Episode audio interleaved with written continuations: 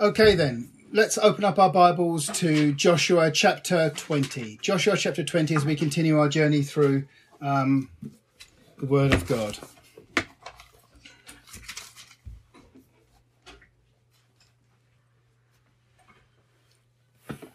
And we're going to do the whole chapter 20 today. Uh, so I'll read through the chapter and then we'll see where the Lord leads us. The Lord also spoke to Joshua, saying, Speak to the children of Israel, saying, Appoint for yourselves cities of refuge, of which I spoke to you through Moses, that the slayer who kills any person accidentally or unintentionally may flee there, and they shall be your refuge from the avenger of blood. And when he flees to one of these cities and stands at the entrance of the gate of the city and declares his case in the hearing of the elders of that city, they shall take him into the city as one of them and give him a place that he may dwell among them. Then, if the avenger of blood pursues him, they shall not deliver the slayer into his hand, because he struck his neighbour unintentionally, but he did not hate him beforehand. And he shall dwell in that city until he stands before the congregation for judgment, and until the death of the one who is high priest in those days. Then the slayer may return and come to his own city and his own house to the city from which he fled. So they appointed Kadesh in Galilee, in the mountains of Naphtali, Shechem in the mountains of Ephraim, and Kirjath Arba, which is Hebron, in the mountains of Judah, and on the other side of the Jordan, by Jericho eastward, they assigned Bezer in the wilderness on the plain, from the tribe of Reuben, Ramoth in Gilead, from the tribe of Gad, and Golan in Bashan, from the tribe of Manasseh.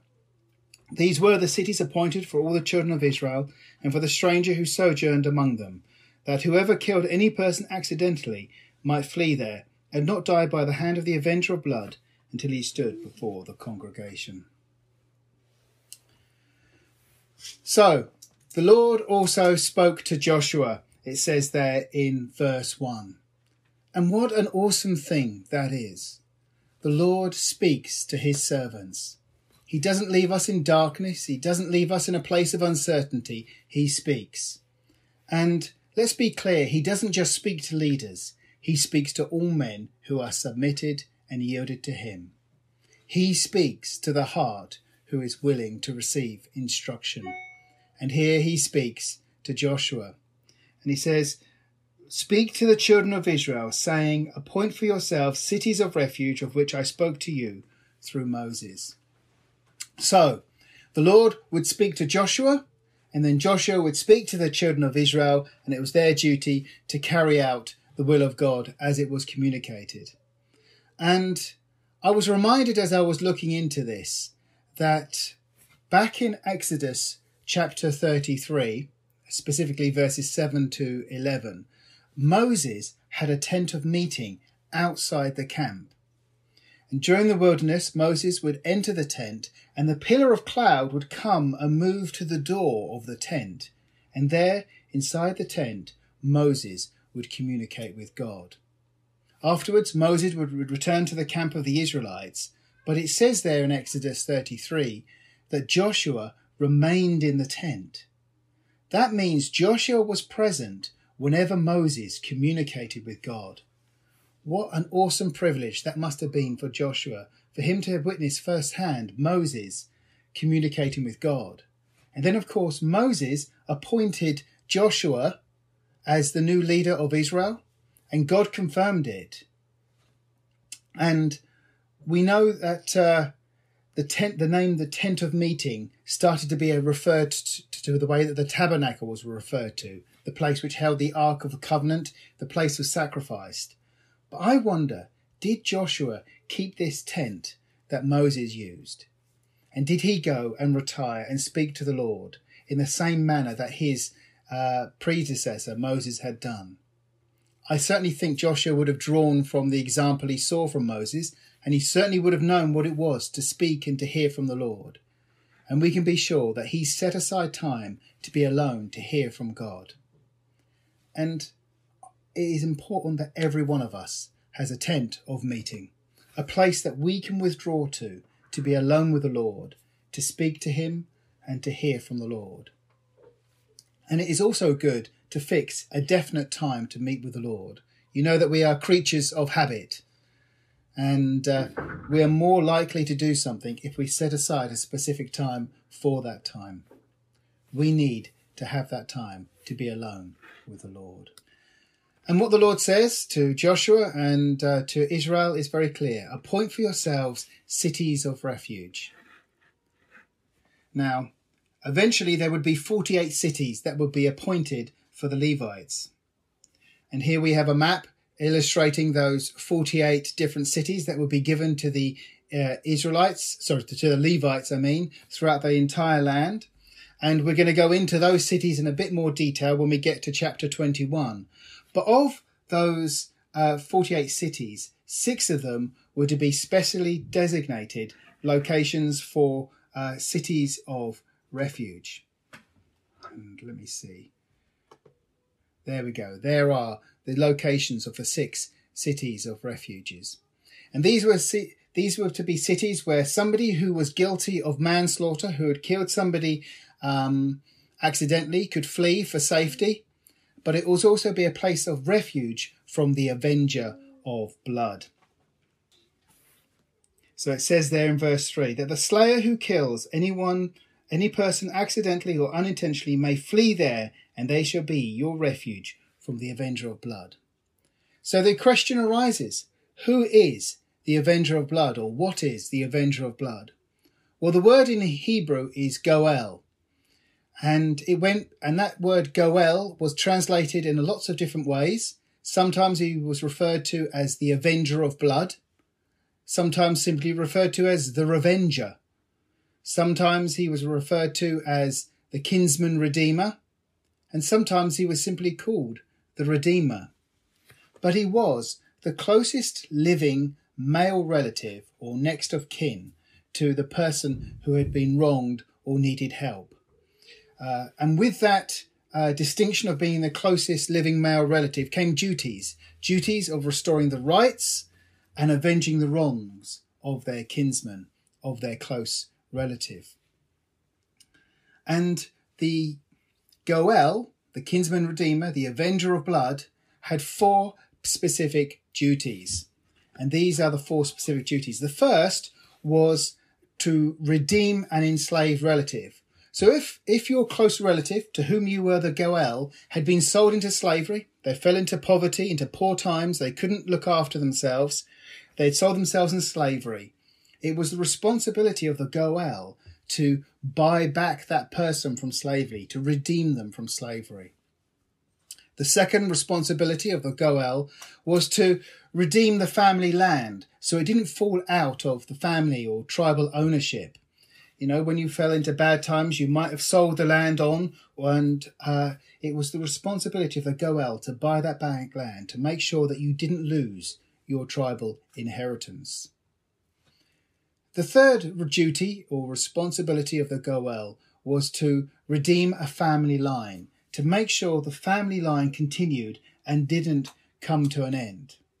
So, for example, if your brother had died without having any children, it was your responsibility as the Goel to marry your brother's wife and ensure she had children and those children would bear the name of your brother and not yourself, and in his name the family line would continue, and he would continue to own the inheritance of the land.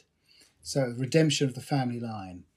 And then the fourth responsibility or duty of the Goel was to redeem the life of a relative who had been wrongly killed, to avenge the life of your close relative.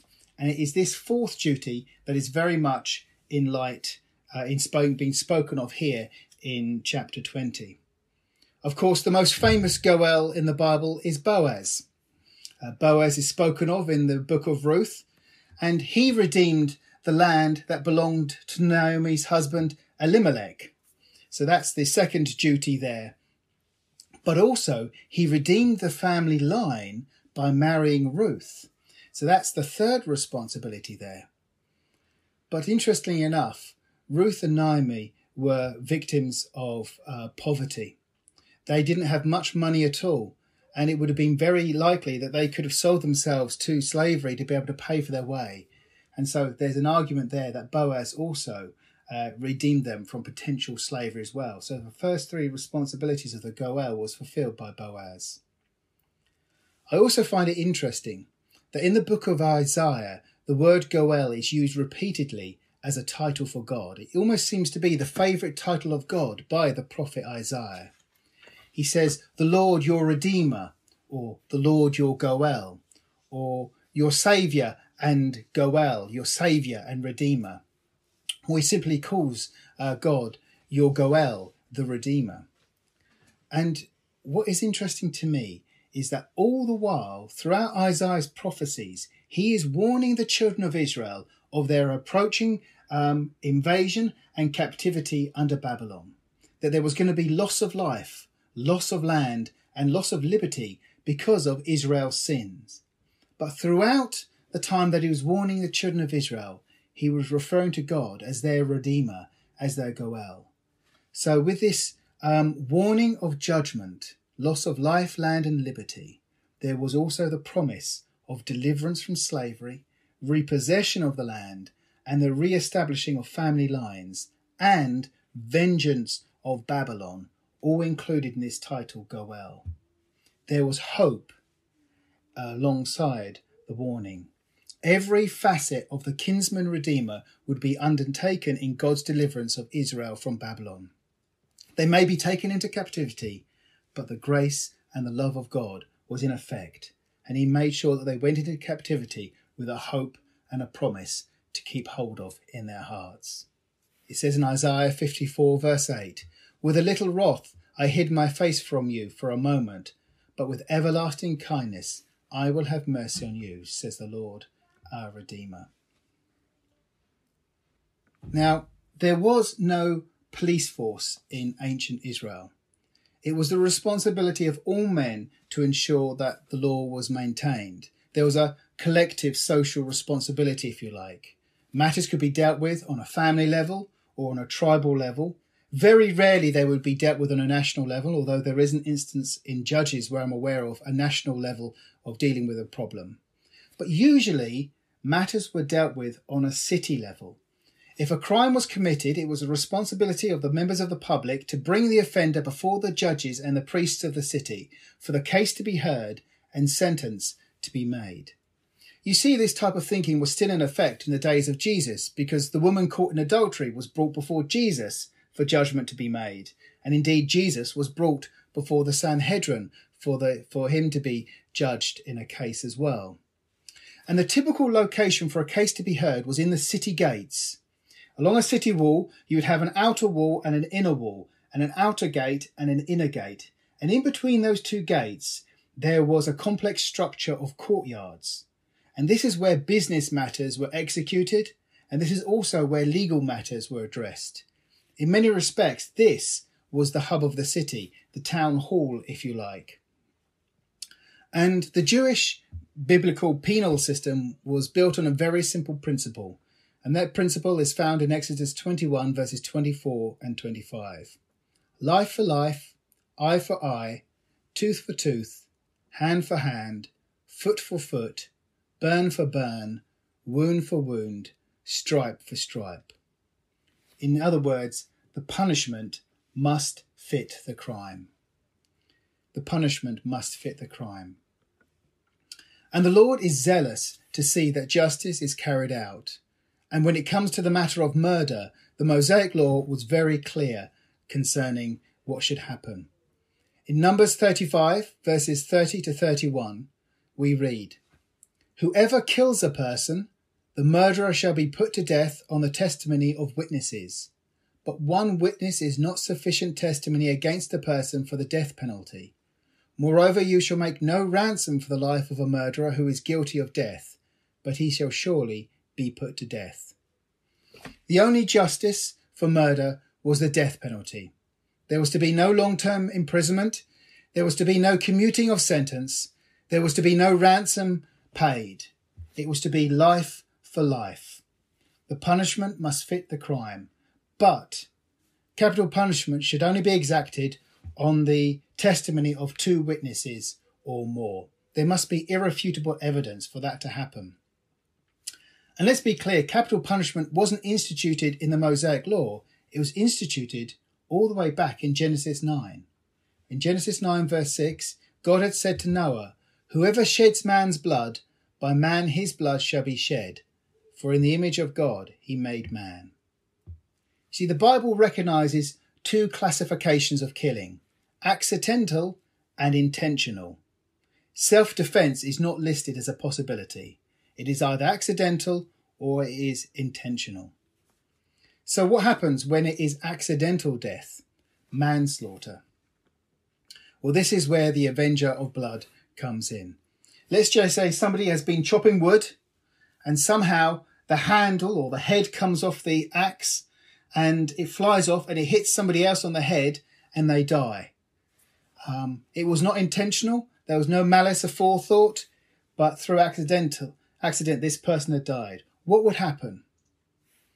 Well, it was important that the person was brought to justice, and it was the responsibility of the Goel, the avenger of blood, to ensure that justice was served. And he, the, the Goel was legally allowed to avenge his blood relative, life for life. He could pursue the manslayer and put him to death. Now, what would you do in that situation? If you knew you had killed somebody accidentally and there was the closest kinsman of the person you'd killed and he was coming to kill you, what would you do? You'd run for your life, wouldn't you? You'd make a quick exit and you'd try to get out there fast. But where do you go to? Where do you go to? Well, this is what it says in verse 3 of Joshua 20 that the slayer who kills any person accidentally or unintentionally may flee from there, and they shall be your refuge from the avenger of blood. The city of refuge is the place where you run to, and there you can be safe. And once the manslayer came to the city of refuge, he would present his case to the elders in the gates where the court cases were heard, and um, they would be obligated to give him a place of security and safety within the city. He'd be given work and the means to support himself, and he would be safe from the Avenger of Blood who would be pursuing him. And there, the, in that city of refuge, the Avenger of Blood, the Goel, had no legal standing to put him to death. Now, there are some conditions here. First of all, the manslayer was bound to stay within the city walls. If we were to jump down to verse 6, we read, And he shall dwell in that city until he stands before the congregation for judgment, and until the death of the one who is high priest in those days. So he he stands before the congregation for judgment. He must stay there until he stands before the congregation for judgment. Now it is possible a true murderer would disguise themselves as a manslayer, and in this instance, the Goel would bring a case of prosecution against the witness. And if proven, the murderer would be handed over to the Goel for justice. But if disproven, the manslayer would remain safe within the city of refuge. Legal proceedings must be followed, and uh, guilt and innocence must be properly determined. But we also read there in verse 6 and until the death of the one who is high priest in those days. The life and freedom of the manslayer was linked to the high priest. That manslayer could take refuge in that city up until the point when the high priest died.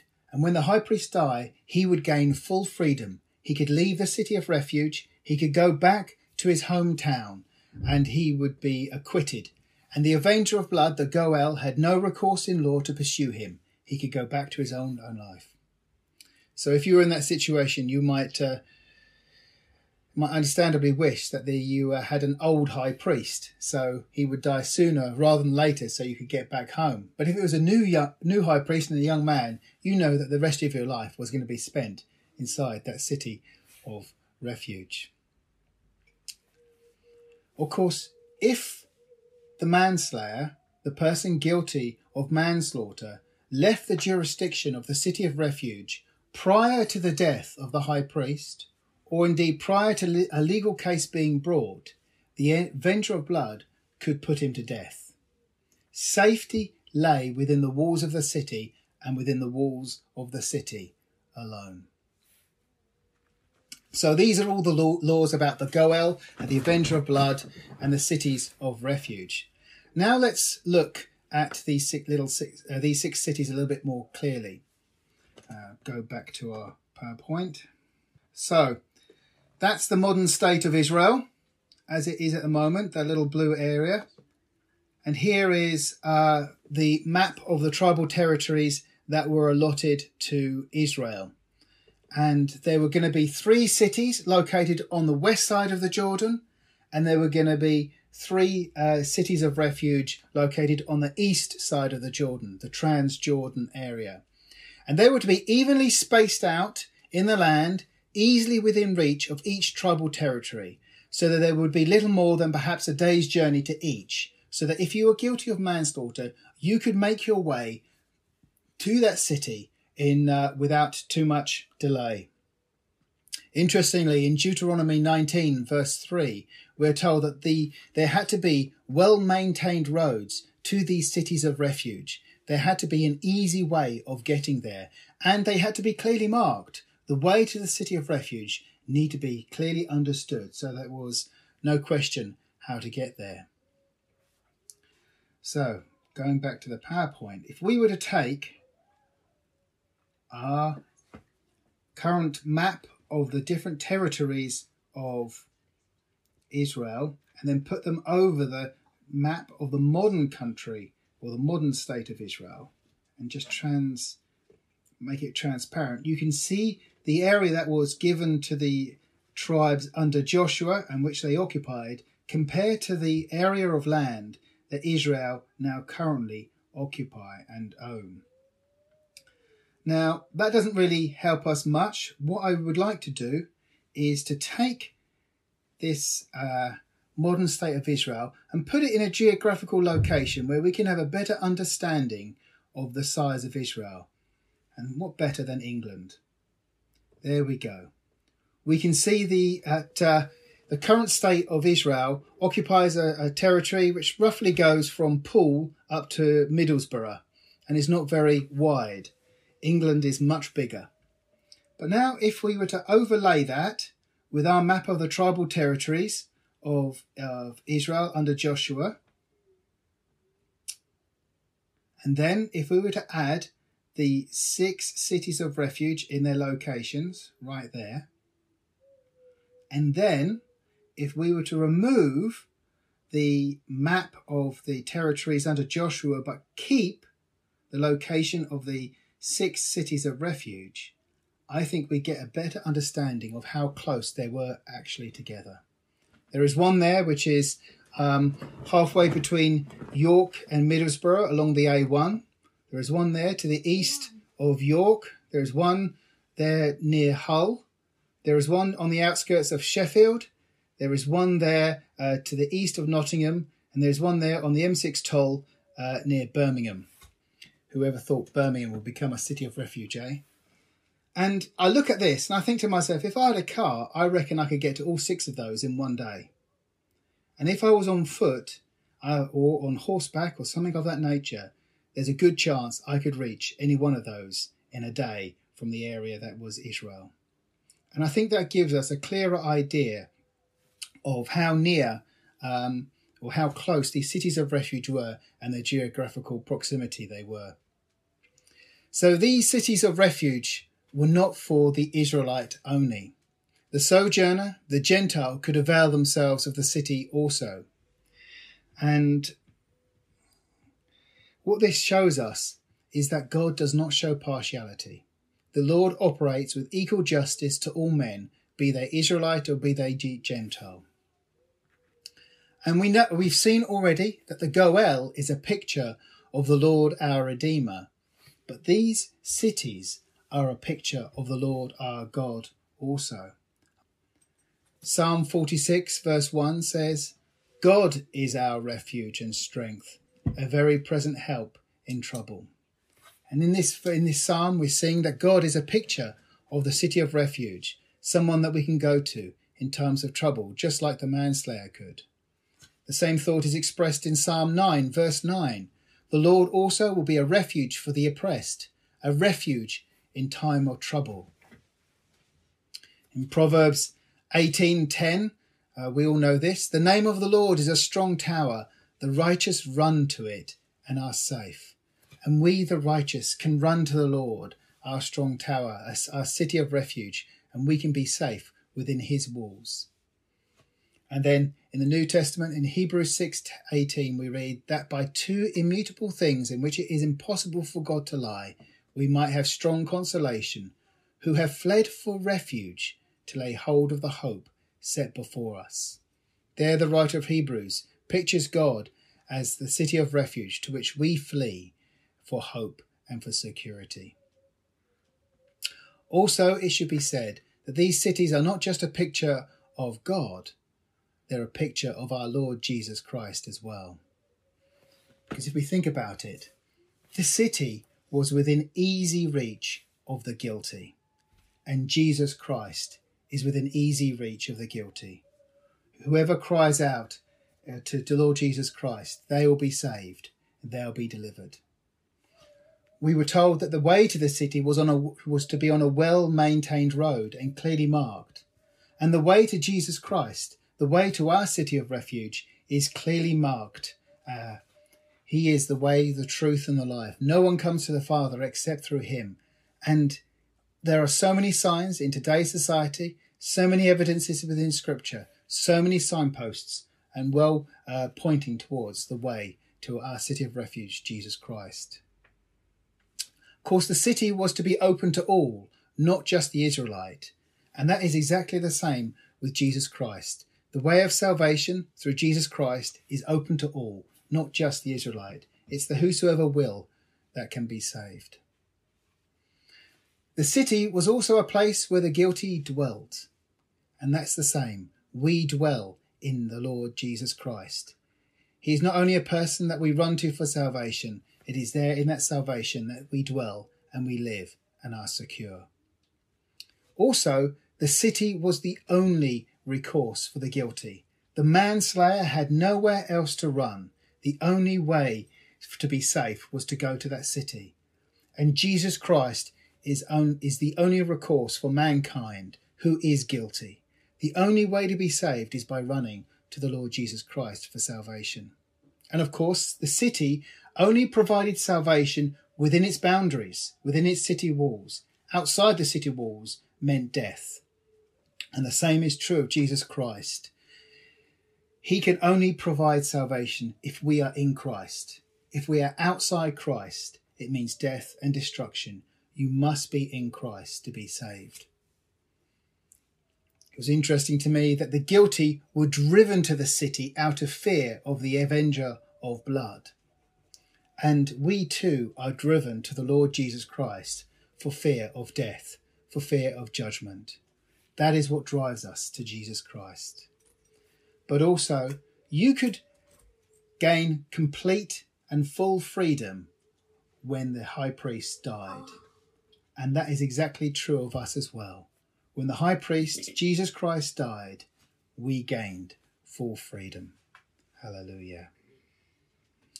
Now, I just want to look at the names of these six cities. These names are given in verses 7 and 8 as Kadesh, Shechem, Hebron, Bezer, Ramoth, and Golan. These cities' uh, names all meant something. Kadesh meant righteous, Shechem means shoulder, Hebron means fellowship, Bezer means fortress, Ramoth means heights, and Golan means exile. And all six names describe what happens to sinners who flee to Jesus Christ for refuge. You see, when you flee to Jesus Christ, he gives you his righteousness, Kadesh. And Jesus, like a shepherd, carries you on his shoulders, Shechem. Jesus brings you into a place of fellowship with him, with the God, and with other believers in Christ, Hebron. Jesus becomes your place of safety, your fortress, Bezer. And Jesus takes you from the depths of sin to the heights of heaven, Ramoth. And Jesus makes you a stranger and an alien in this world as you take on the citizenship of heaven. You become an exile, Golan. These cities all point towards Jesus Christ and the work of salvation that is performed in our lives. Now, there is one other application to do with these cities of refuge that uh, I'd like to point out, and this is an application for Israel.